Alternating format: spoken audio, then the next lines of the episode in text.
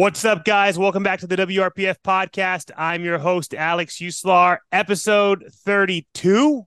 All right. Like I said last week, we're rolling into a lot of the athletes competing at the Ghost Clash. This week, we got Haley Hill. Haley is a good friend of mine. We've gotten very, very close over the years from her competing at the first Ghost Clash, from me giving her her infamous five second uh, pause command at the US Open. You know what I mean? Sync life, it has its repercussions. you know what I mean? If you guys don't know Haley, Haley has a top 10 uh, placing in the women's 60 kilo all time. She is also a fun fact, actually, that I looked up. I don't know if you know this but only 42 women have ever hit an over 600 pound dots. And you are one of those 42 women. That's that's, that's pretty, pretty cool. that's, that's, pretty crazy. But it's also what's really cool is as I was looking that over, so many of it has obviously been like within like the last two years. You know, yeah. I mean? um, and that's why I like to talk with a lot of the different females about the growth of women's powerlifting, and we got tons of stuff to talk about. Haley and I, we know each other pretty well, but I want you guys to get to know her story. I want you guys to get to know her history. Haley, that was your long intro. Welcome. Thank you, Alex. um, so I'll just run right into powerlifting, how I got started. Um, I played sports my entire life. High school, I was a four sport athlete. I played ice hockey was my number one sport. Um, played softball, lacrosse, and then ran cross country. And then when I got into college, I played college ice hockey. Um, and this is kind of how I got into powerlifting. The funny backtrack in high school, they had powerlifting, and the powerlifting coach always tried to get me to do powerlifting. And I literally told him, I was like, fuck that. Like, I am absolutely not doing it. Like, that is stupid. Because my focus was hockey. So then when I got into college, it was my junior year. We were at nationals, and I just got like my shit rocked, like absolutely destroyed, which put me out of hockey. I tried to come back my senior year, um, but like my equilibrium, everything was just off. Anytime I tried to skate, I would just black out. So for me, that was just like a no brainer. I was done. I didn't want to, like, the doctors basically told me, like, yo, you can play, but if you get hit again, like, there's a good chance you're going to be like brain dead. And I two, was like, two questions already. Two questions already. No. First, in, in high school playing uh, hockey, they didn't have you doing any strength training of any kind. Um, my coach did. Um, so my coach, unlike other coaches, he started with me when I first started and moved all the way up to high school. So like he was a lot different because he was after practice, he's like, okay, let's go skate. Let's go skate for two more hours. Or like, okay, let's go work out. You know what I mean? So like he really is the person who like gave me the drive and like the passion to like be the best at any sport I do. Um, but in college, there was more strength training than there was in high school, but it still was very much involved in high school. So before you even started talking about this one debilitating injury that I'd like to hear about, I, yeah. I was going to ask you, like, yo, because men's hockey's known for being super fucking violent. Did, yeah. Did the women get down too? Were you guys fucking each other up, or it wasn't I that mean, same kind of, but there was just those inevitable injuries? Um, yes or no. So like I played in Wisconsin, so up north it's a lot more um women's hockey is pretty brutal. Like, so in college, I was one of three Americans on our team. So you have a lot of people that come from out of state, not out of state, out of country. Canadian like stuff. That, yeah. And it's like that in high school too. So, like, as soon as you hit your freshman year, um, if you're good, you can go on a travel team. And then based off of the travel team, you can go and basically be like, a foreign exchange student and go and live with families and continue that way which i that's what i wanted to do. And my parents were like absolutely not. No one else is raising our kid. Um, but it works out. So it was brutal. I mean females you're not supposed to check but like they do. They allow you. They allow you to fight. They allow you to do everything um, until basically two players drop just like men's hockey sick So then continuing on to what you said happened to kind of end your career, what what was that like? You were in a game and you had a, a head injury? Yeah, so we are at nationals. So a rule that many people probably don't know. So females are not allowed to hit from behind. So if you hit a player from behind, that automatically disqualifies you from playoffs, and that's strictly just for like safety reason because your neck is exposed, your spine is exposed, a lot of things are exposed from behind the way that the gear fits on you. Um, so the girl literally cross checked me with her stick right um, in the area. Yeah. So right on my spine. So the initial hit knocked me out. And it wasn't like it wasn't my first injury. Like any hockey player knows, like it's not if a concussion is going to take you out, it's the concussion that's going to take you out. Um, so it's actually kind of a cool story, but not a cool story because nationals are completely structured differently now because of this injury. Um, because nationals were a round robin. So no matter what round you were in, because we were playing for fourth and fifth place. So literally doesn't even matter who wins. And it was best out of three games. So we were each tied one game each. So you can imagine how brutal the third game was. And I mean, I played center, was in the corner, literally head down, which of course is my fault. And the girl just came up, cross checked me. You see my body like instantly just go lump, like limp. And then the first thing that obviously hits the ice is my head and it just bounces. Um, so then obviously the game stops after a while. I wake up in the hospital and they're like, yo, your dad's here. And I like see this man. And I was like, yo, that's not my dad. and they're like, what do you mean? They're, they're like, they said this is Randy. And I'm like, no, like, I promise you, this is not my father. I was like, where, like, where am I at? They're like, oh, you were playing at nationals, you got a concussion. And they're like cutting all my gear off of me. And I'm like freaking out because I'm very particular. Like, I don't like people touching my stuff. I don't want people like, you know what I mean? It's just like how I am. So they're cutting off this expensive gear. They're cutting off your skates, everything. And all of a sudden, my assistant coach comes in, and I'm like, where am I at? Like, what is going on? They're telling me this is my dad. This is not my dad. Like, so I'm like full panic mode. And it was her dad, who was an EMT, who told the doctors, like, yo, this is, I'm her dad. So he could be in the room with me because my parents were not in town. They were watching this on live stream. So, yeah. And then we ended up, because we were in, I believe it was Arizona, because the doctors told me, yo, you guys cannot get back on a flight so then it was this huge ordeal that we had the rest of the team were supposed to go back for finals because uh, we're in college and we're all stuck in Arizona because I couldn't fly on a plane. So we ended up staying a few extra days and cross country trip back to Missouri on a on a coach bus. That's quite the way to go out. Yeah. Jesus. So if if that injury didn't happen, obviously you started getting into that how le- that led you into powerlifting. Do you think you would have continued on that trend of hockey?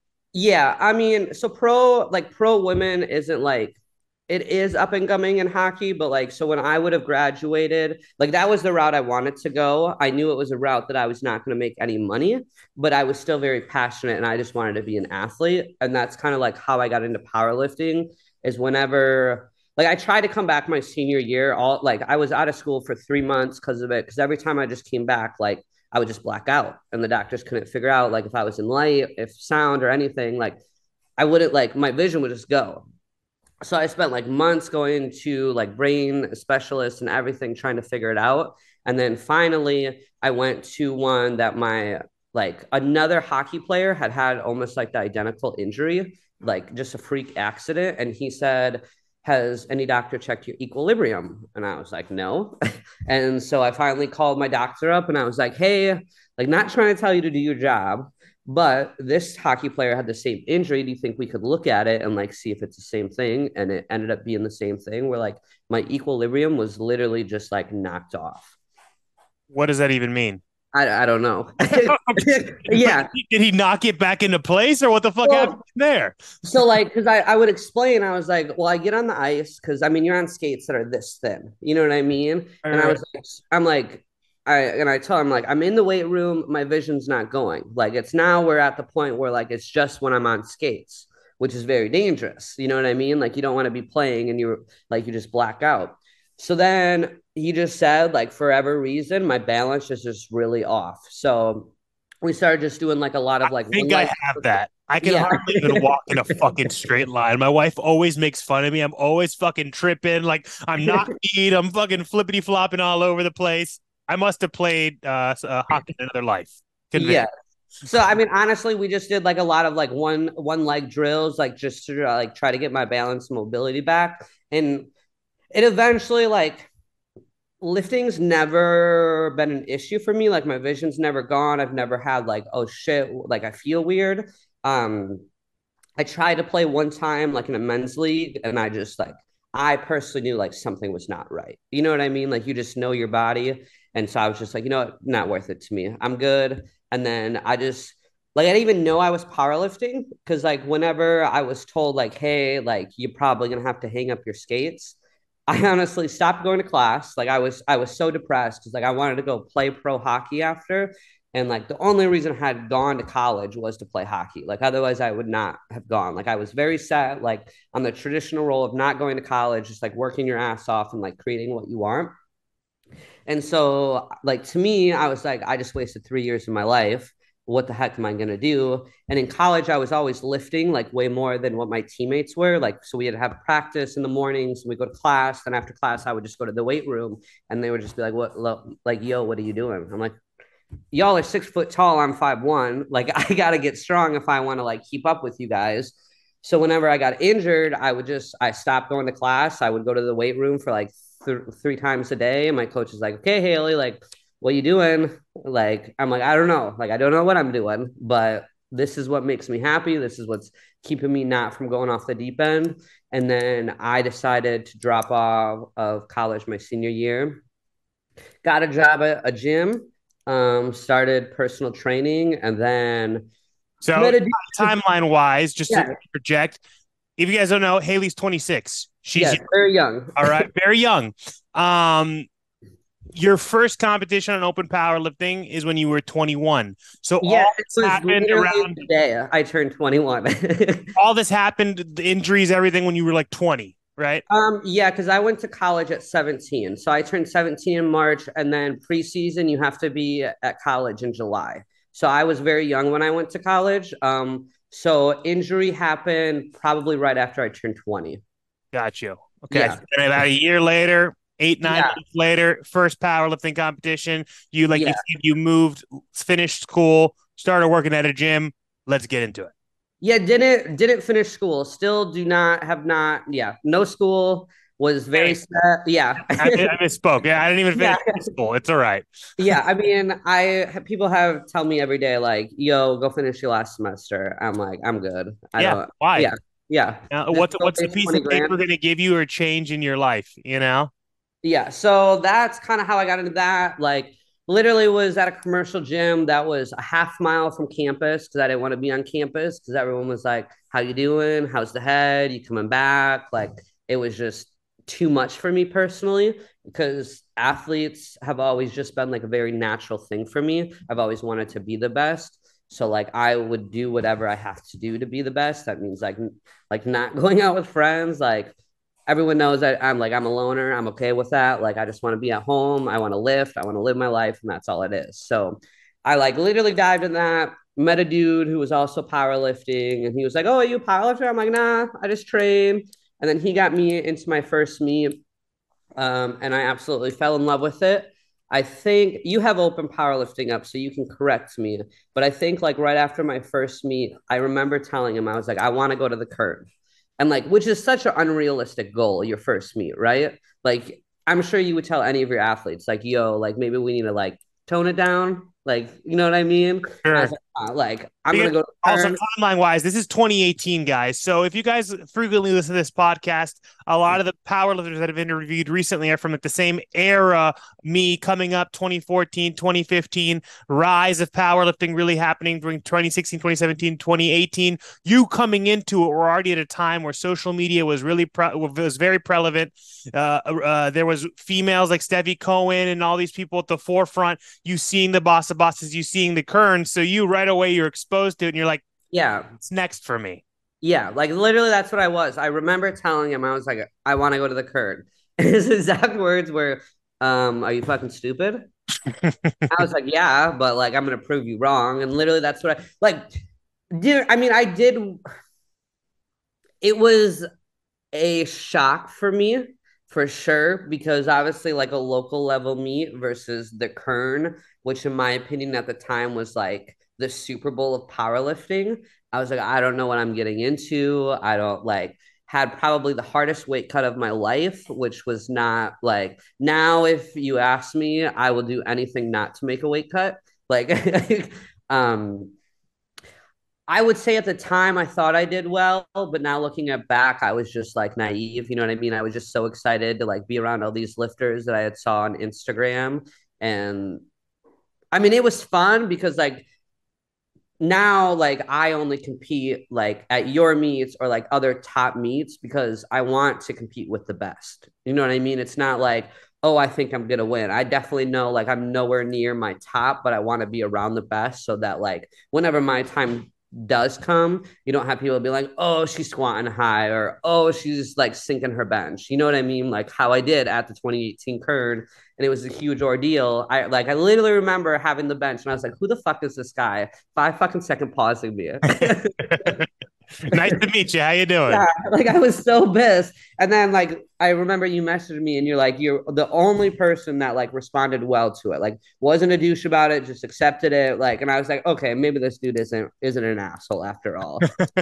so leading into that first Kern, because that was the 2019 Kern, your first Kern competing at. The one that we yeah. met was the 2021 Kern.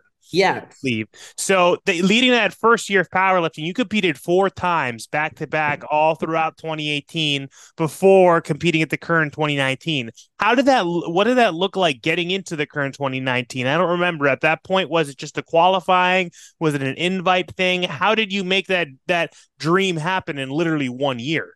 Um 2019 was still an invite. So it was Russell and Gracie V were still running it, correct? Yep. Yeah, yeah. Yeah, that was so, the first year. That was the first year as WRPF at the fairgrounds with that platform that was yeah. like this. Yeah. Yes, in the bear. Yes, yeah. yes, yes. And the fucking bear. That's right. Yeah. so I had just I don't even know how like Russell had like liked something on Instagram and um I played with a lot of foreign athletes, so I was used to very broken English and like I honestly just understand what he was saying and I think like and maybe I'm wrong. I could be completely wrong on this. I think he was just like, "Yo, someone's actually talking to me and I can hold the conversation." And I literally was just like, "Yo, I'm going to shoot my shot." Like I was like, "Yo, what does it take to get in the Kern?" And he's like, "Hey, this is how we're doing the rankings." So I was like, "Okay, this is what I need to do." I knew I was very young and I knew my body could handle the four meets in a row. Like I would not do that now. Like absolutely not. So like that was my goal. I was like, okay, I need a qualifying total to be ranked like I think it was like top 15 or top 20 per weight class get the invite. I could be wrong, but it was it was a ranking system. So I was just like, okay, I need to be ranked this in order to get qualified, and ended up getting the invite. And I was like, I didn't even think I was gonna get the invite, but I was like, okay, I'm gonna at least qualify. I'm gonna do what I need to do on my end, and if they think I should be there, I'll be there. Nice. I love it. So that was your last meet at 123, right? Yes. Then later that year, again, within your first year of powerlifting, now you're you're running the pro circuit. Then you compete at the power surge, right? Yeah. Power surge, surge is amazing. Like, because he was only because I was living in St. Louis, so that was only a three hour drive. So that was like a no brainer for me. Like being young, being broke, I was like, okay, three hour drive's doable. And it was still like Surge is a big local level meet. So I was competing against like athletes that I knew could also qualify for the Kern. Um, and I knew the judging was way stricter than what I was used to. So obviously, again, a no brainer. I don't, you'll have to remind me of my numbers. I don't, I probably was still in wraps at the time. Mm-hmm. Yep. Still. Um, that's all I remember to be. Squatted 424, benched 231, deadlifted 418. So literally in your second year of competing, a 550 dots and wraps, like pretty pretty pretty pretty good.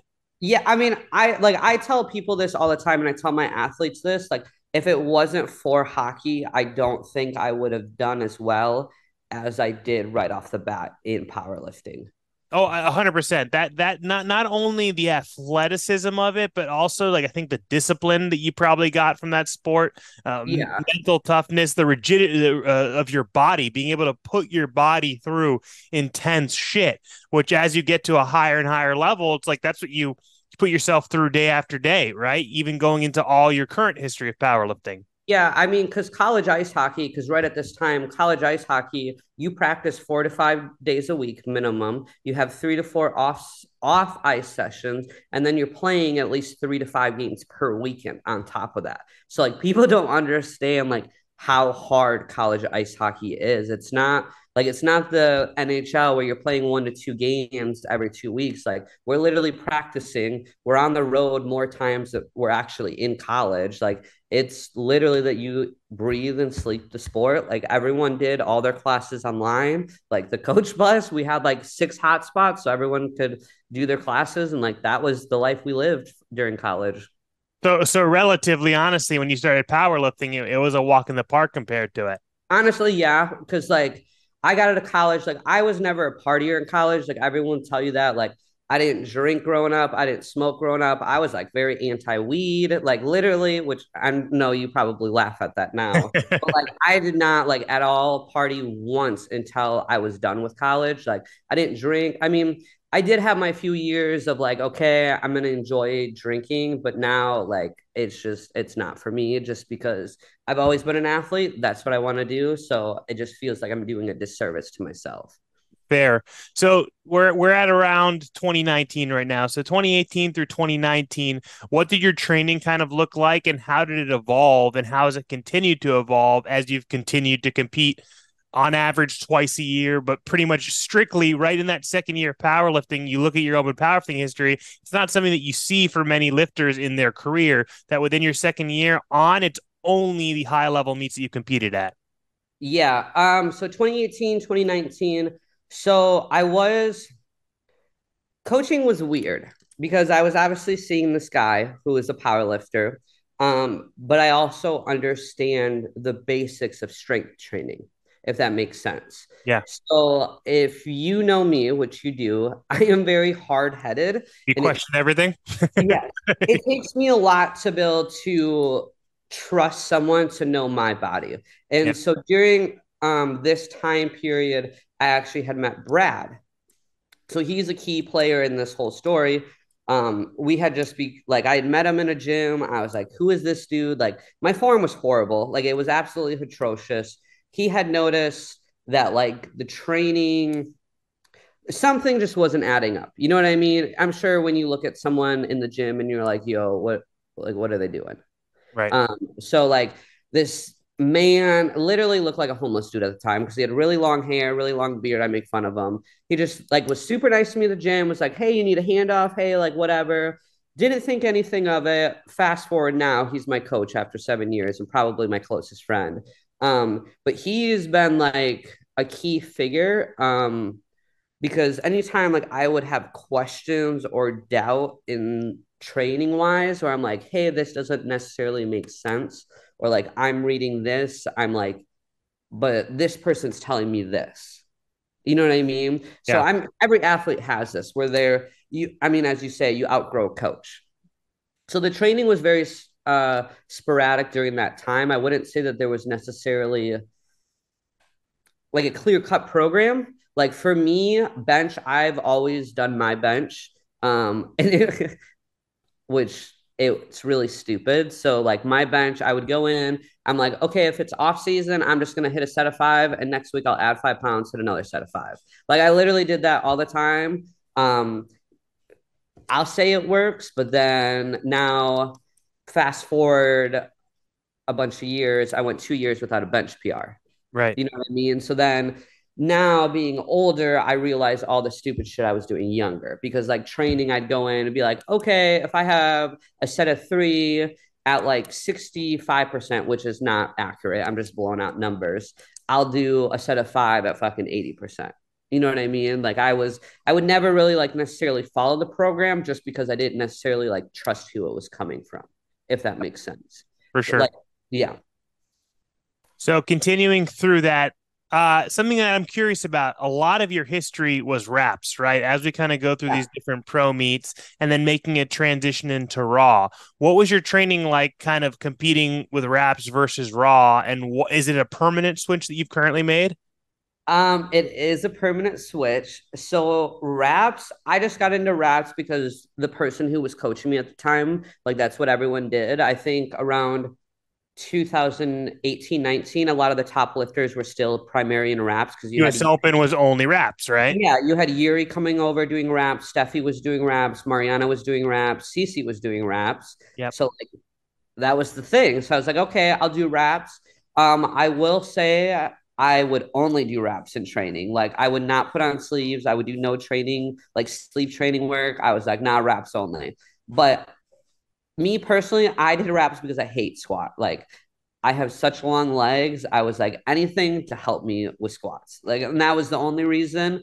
And then the transition now why I'm sleeves only is um just like the inconsistency of like finding someone to wrap me. I would always just wrap myself. And then that obviously takes out like a lot of energy to like your actual squat. And I was having, it was last year or a year before, I was prepping for a wrap me and like training just went to shit. Like every every squat session, nothing was the same. Like I'd have an amazing week one week, and then the next week it would just like it was just mentally screwing with me so much that I was like, okay, maybe it's just time to take a step back and rebuild my base of a squat. And like that's literally what I did.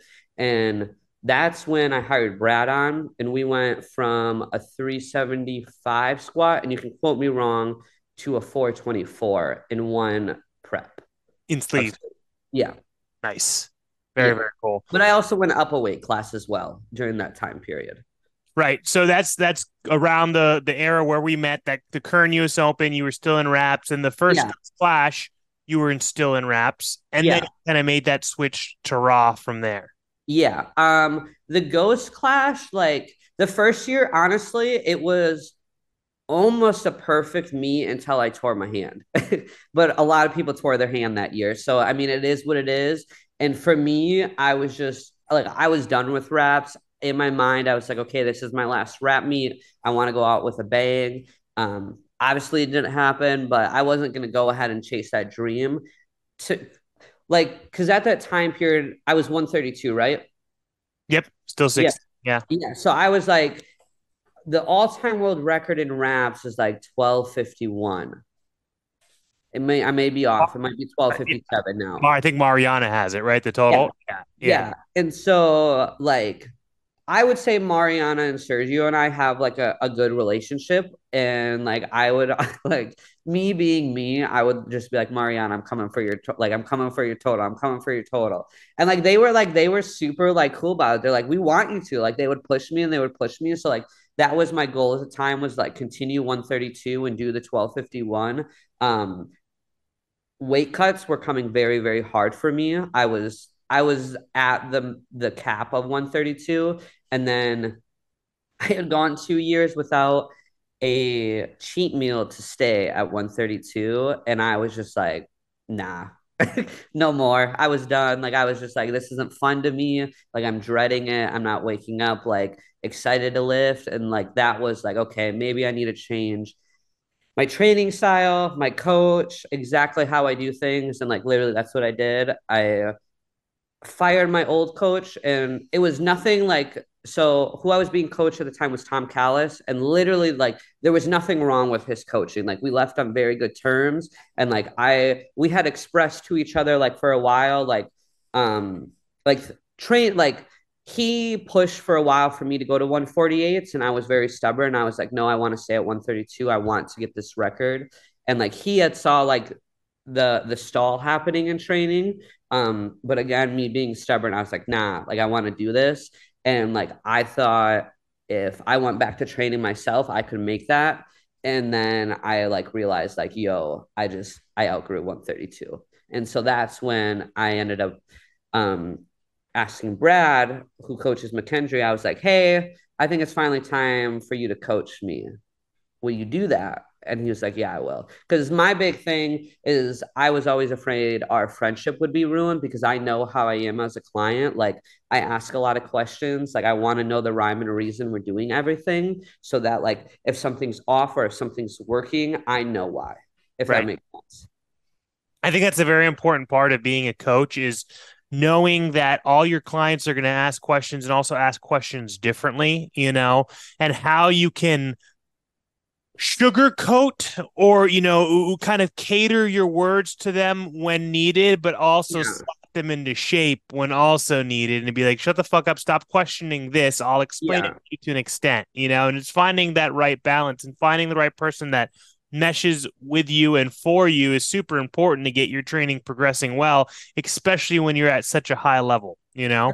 Yeah. And that was the thing about Brad is like, so we had trained together literally for five years. Like he was my training partner. So like he never coached me. He never like, and that was the nice thing. And I think that's probably why I went with him is like he never was like, hey, this is wrong. What you're doing is wrong. What your coach is doing is wrong. Like he's like, okay, what's on the program today? Let's do this. If something happens, he'd be like, hey, well, maybe you missed this because you got like too amped up. You know what I mean? So like it helps that we had literally trained together for five years. So like now if a training day goes wrong because we live in different states, he's like, Haley, like, do you think maybe you're just being dramatic? I'm like, yeah, I probably was. You know what I mean? Yeah. Like, you know, and he's literally the only person that can like be like, yo, you like, like slap me in the face and me not punch him back. Right. If that makes sense. Like, yeah and that that that respect is extremely important. Something yeah. something else that I noticed in your open powerlifting history, it's very uncommon. I, I I love to have this open. I like to kind of study it. I'm a big numbers nerd and all that kind of stuff.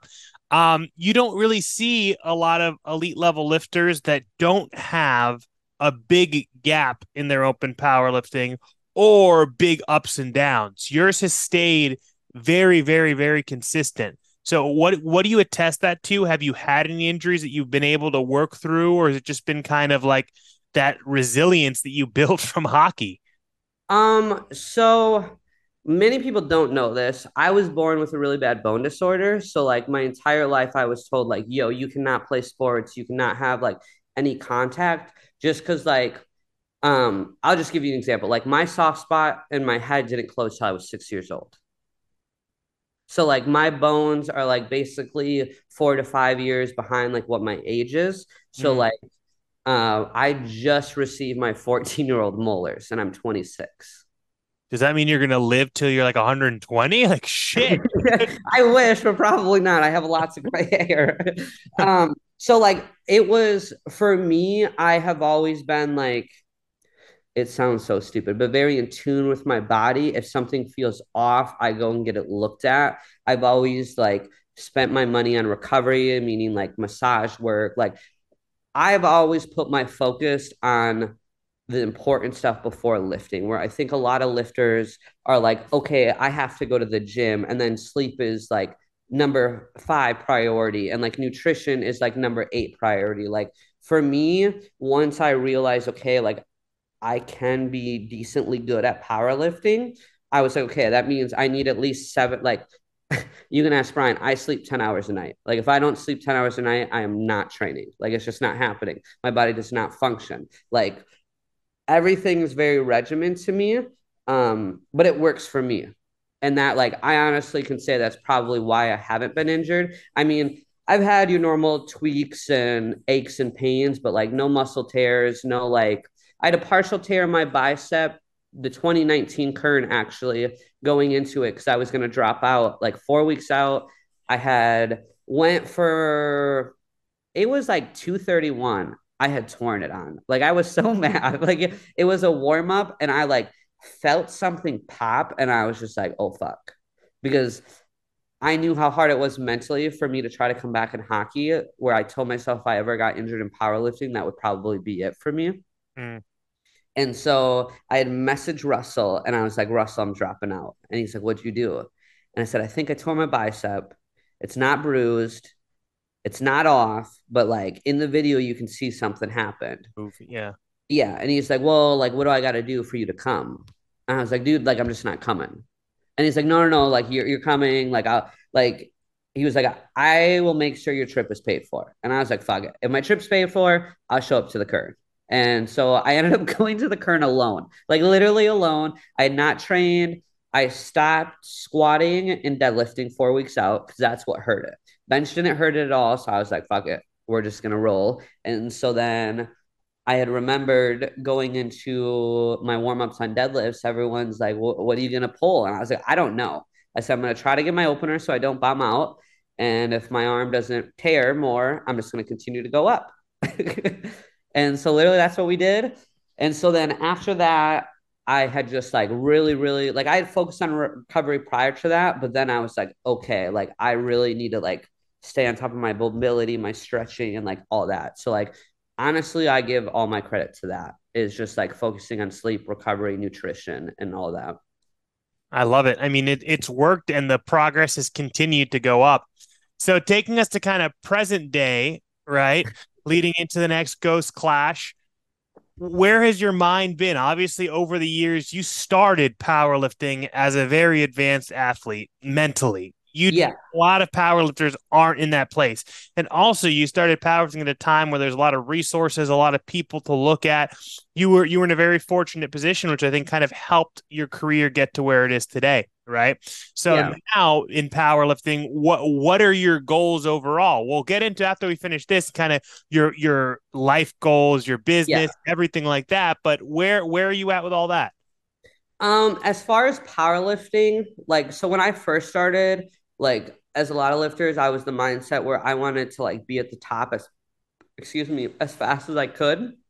Um, when you realize like three years in, that's not reasonable. So like for me, when I finally made the decision, because I started like I was 114 pounds in college.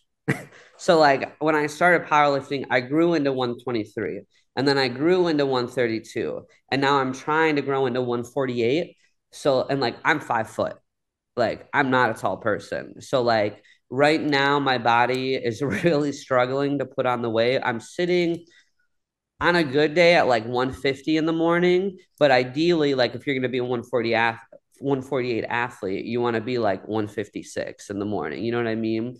So my goal, I mean, my goal is to stay raw. My goal is to shoot for the all-time world record in sleeves at raw. What is that? Um, hold on. notes like the gold, the goals the notes. No, it's like um. Here, I'll pull it up. It's not like unreasonable. So, because Ghost Clash here meet last year, so that was Brad and I's first meet together.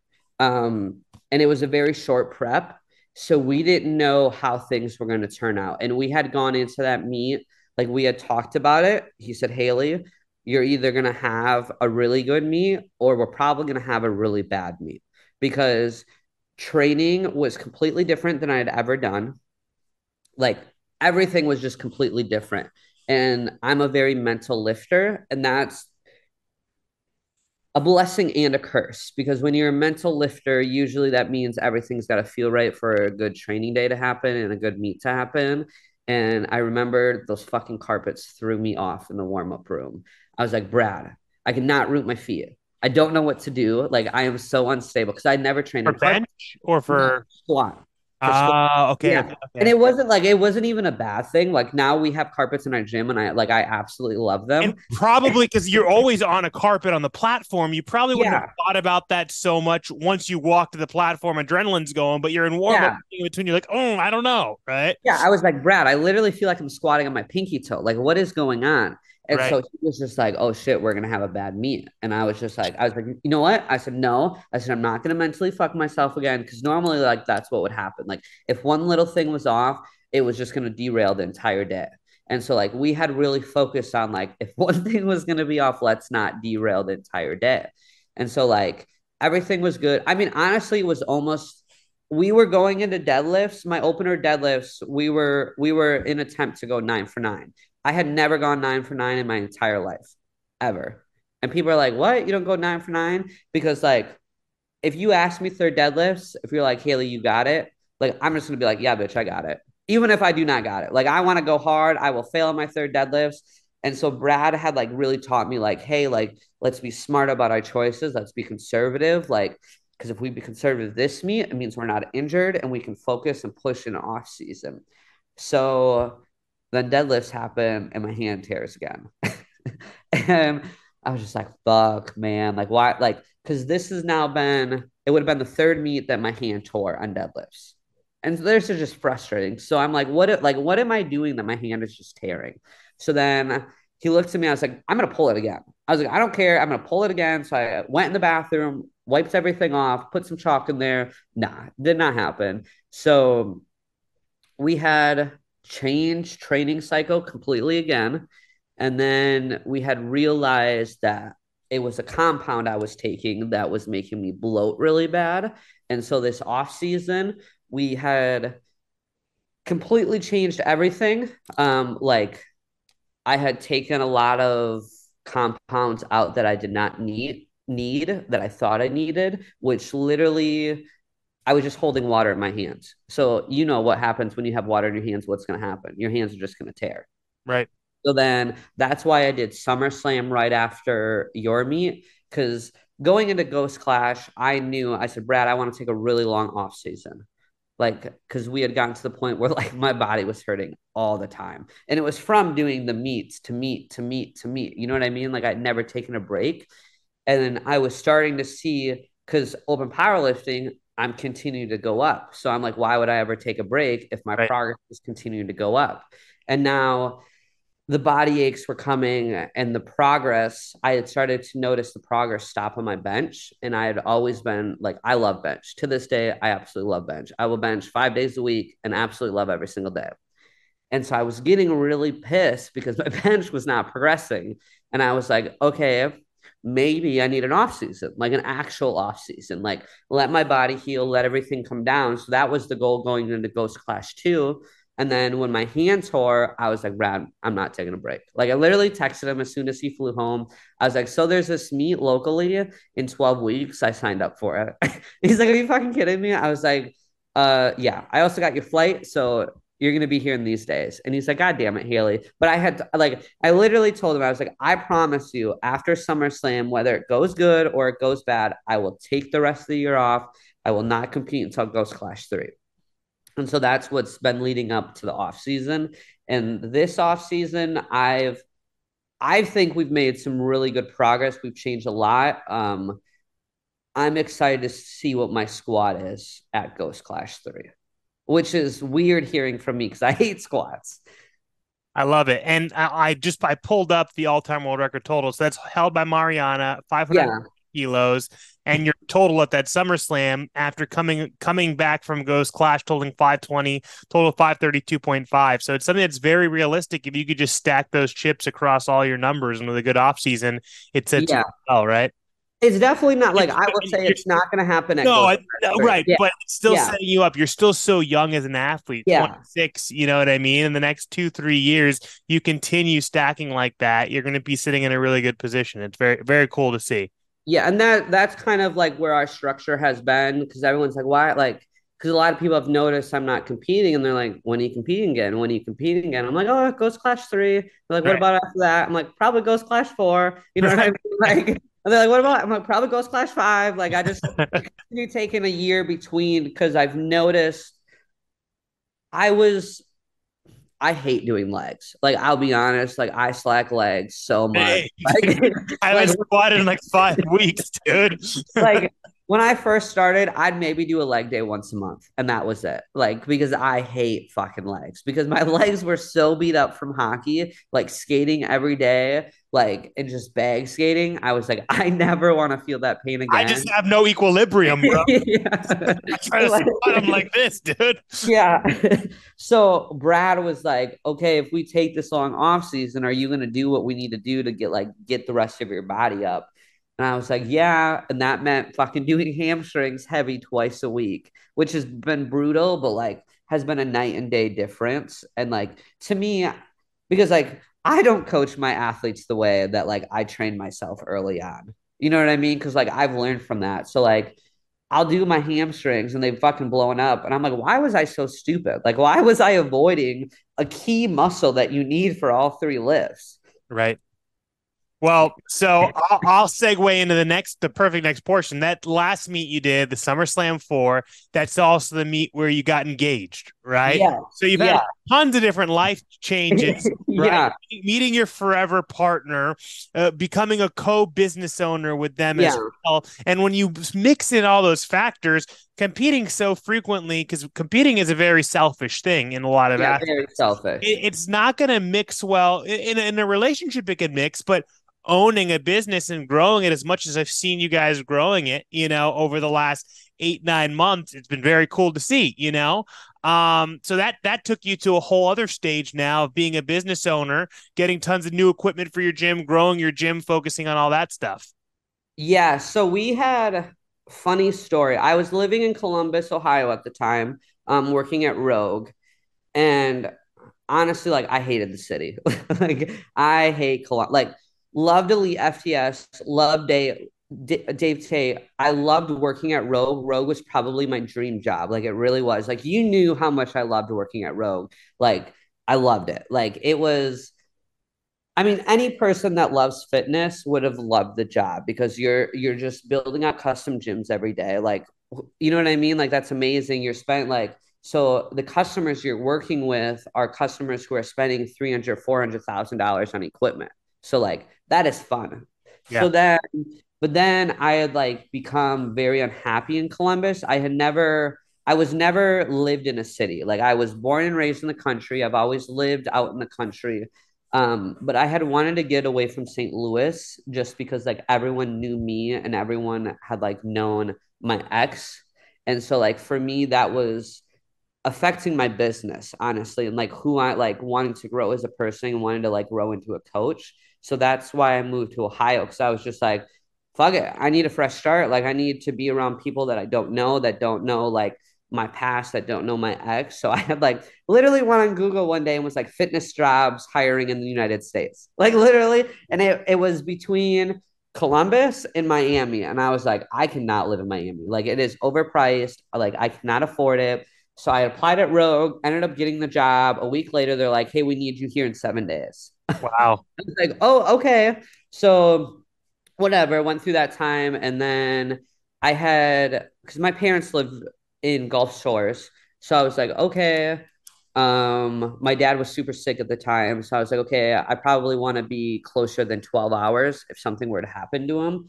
So I was messaging gyms around the area and I was like, yo, I need a powerlifting gym if I'm going to move. Cause I mean, you know me, I'm not moving unless I have a gym. Right. Like that is it. So I had messaged the bar page and I was like, yo, I'm moving to the area. Like, what kind of equipment do you have? And Brian had just moved into the location that we're at now and it was just him and his mom working. So he messaged and was like, literally interrogated the shit out of me. Like, I was like, who the fuck is this dude? He's like, why are you moving here? What do you do for a job? Like, what is your life story? like, and you know, Brian, like, it makes sense, right? Like, I'm like, no I'm chill. Like, yeah, I'm like, I'm just trying to like, like, what kind of equipment you have? So obviously he had the equipment so i was like started looking for jobs around the area and i had saved up enough money that i could honestly live for a year and not work because rogue had just paid that well and when i was at when i was living in columbus i literally went to work went to the gym and that's all i did so i was like whatever so i had made the decision that i was going to move down to florida be near my parents and then brian had just literally not like kept messaging me every day, kept messaging me every day. And I was like, okay, this dude seems fine. Like, cause I was like, okay, mate, like this gym seems cool. I was like getting to know about it. I was like, okay, I could I could personal train there. You know what I mean? Like I could build my business around that. And then it was like a weekend. He's like, I'm interested. And I was like, who the fuck is this dude? And like, I like, cause I, everyone always asks how we met. And I was like, hey man, like, I'm not trying to like be mean. I said, but I'm moving to this area. Like, I don't, I don't want to go in knowing someone and like not know anyone's backstory or like not know like the like if they bring drama, if they have like you know what I mean? Like I had dove into relationships in the past with the wrong people that I just like I was very cautious that that was not what I was going to do. And Brian being Brian, he was very persuasive and so we had actually talked for 2 months before ever meeting each other, which is weird for today's day and age especially like everyone just wants to jump in right away. So whenever i had made the drive down and finally moved that's when like because obviously before the two months i was like hey i'm interested too. Like hey this like we could probably work. Because like obviously powerlifting is a very selfish sport. So to me like i'm okay being alone. Like i'm i'm very much like i love being alone. I don't like if I'm going to be with someone, I don't want to have to change my lifestyle. I don't want to have to worry about them like being worried about me being at the gym a million times. And like Brian and I are very much the same person. which is good and bad with running a business, but like we have like it just works. We have the exact same vision of like what we want the business to be. Um, he is not a people person and I can be. So it, it like works t- hand in hand. Like he's like, Hey, Haley, I need this done. Like, can you go do this? Can you make this vision happen? And I just do it and it's worked. Yeah. I mean, like I said, I've seen you guys blossom over the last year. And it's been it's been so cool to see. It's been so cool to get to know you guys see your gym grow see you guys start your apparel company start all those yeah. different things and all those projects and see how you guys mesh and work hand in hand is very very cool. I think having someone who's similar but also complements you is is yeah. super important you know? It's hard because everyone's like how do you work with your spouse? And i was like i love it. Like i would not want to work with anyone else. Like obviously I mean, as you know, your business and your relationship, you're always doing business. So you have to like ha- be with someone who's okay with like, okay, as soon as we wake up at 5 a.m., like we got to start running the business. Like we got to start running emails. Like we got to be, you know what I mean? Like you get it. And a lot of people don't want to live that lifestyle. A lot of people want to have like the separation of like balance. Like, right. There's no balance running a business. I, and and and also it's I'll tell you that's the true test I've come to find in my relationship and seen with a lot of people is if you can work with each other, but also be together 24 7. You know what I mean? It's it's the true test if things are going to work because those people, those relationships that have completely separate careers, they don't see yeah. each other for 10 hours of the day when they're at work and then fucking eight hours when they're asleep. And everything seems great for those two hours that they're together four days a week, you know? And, you grow apart or then when you start spending too much time together it's just now so yeah that's it's it's definitely uh it's definitely a test but it's also i think a test to see you know how the longevity will be so i love it i love it's it probably been like he's been the best thing that's happened like in my life just because like i mean ever like I grew up in a very broken household. Um, I've been very open about that with anyone who asks, and it, it, like it gives me the like the drive that I have today, just because of like. You don't want that. You want yeah, like I do not want to live. Same, dude. I don't like. yeah, like so we and like Brian and I have the same vision that as much as like we are successful, we want to continue to like make the people around us successful and like give back to the sport which is very nice to see because I've always worked like I've also worked with businesses where like they want to be successful, but they're also not going to want to give back. And like right. I think me having the background and like how I grew up, a lot like makes me just very grateful. Like, cause I grew up poor. I'm very open. Like, I grew up poor. I grew up dirt poor. Like, so the more money we make, the more money we're just gonna throw back at the sport and throw back into like everyone else around us. Because it also, because I'm the exact same boat. It also makes you appreciate things so, so, so, so much more. You know, it, it can go, it can go one of two ways. But I find that most people with a good heart or whatever you want to say with good intentions, when you had nothing and now you have whatever you can want, you know, you just appreciate it, you soak it in, but you don't overindulge, you know?